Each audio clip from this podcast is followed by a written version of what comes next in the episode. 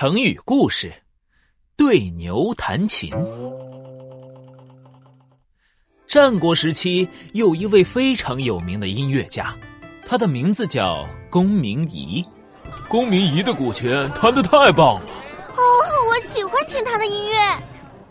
一天午后，公明仪在一棵柳树下睡觉，突然被一阵叫声吵醒。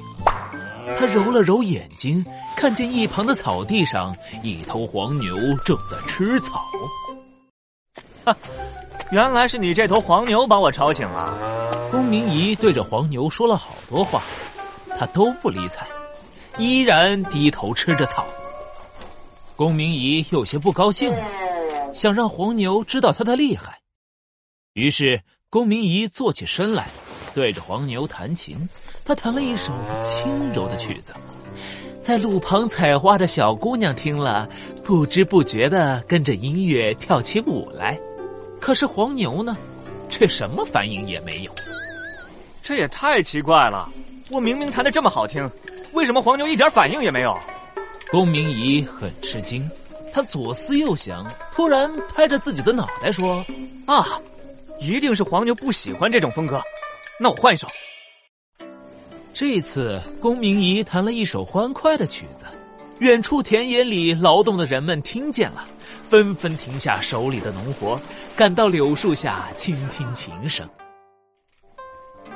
啊，我从来没听过这么好听的音乐啊！一位花白胡子的老人赞叹道。公明仪听了很满意，心想。这下黄牛总会喜欢了吧？可是他发现黄牛还在自顾自的吃着草。公明仪有点生气了，哼，你这黄牛，我的音乐这么好听，你为什么一点反应都没有？那位花白胡子老人听了这话，哈哈大笑起来。哈哈哈哈哈！这位大音乐家，您的音乐很好听。可是牛和人是不一样的，他不懂音乐。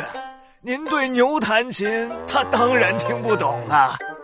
花白胡子老人学了几声牛叫，哞。这时黄牛的耳朵动了动，马上就转身走过来。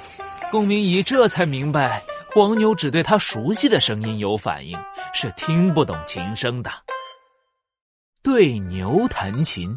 比喻讲话不看对象，对不讲道理的人讲道理，对外行人说内行话。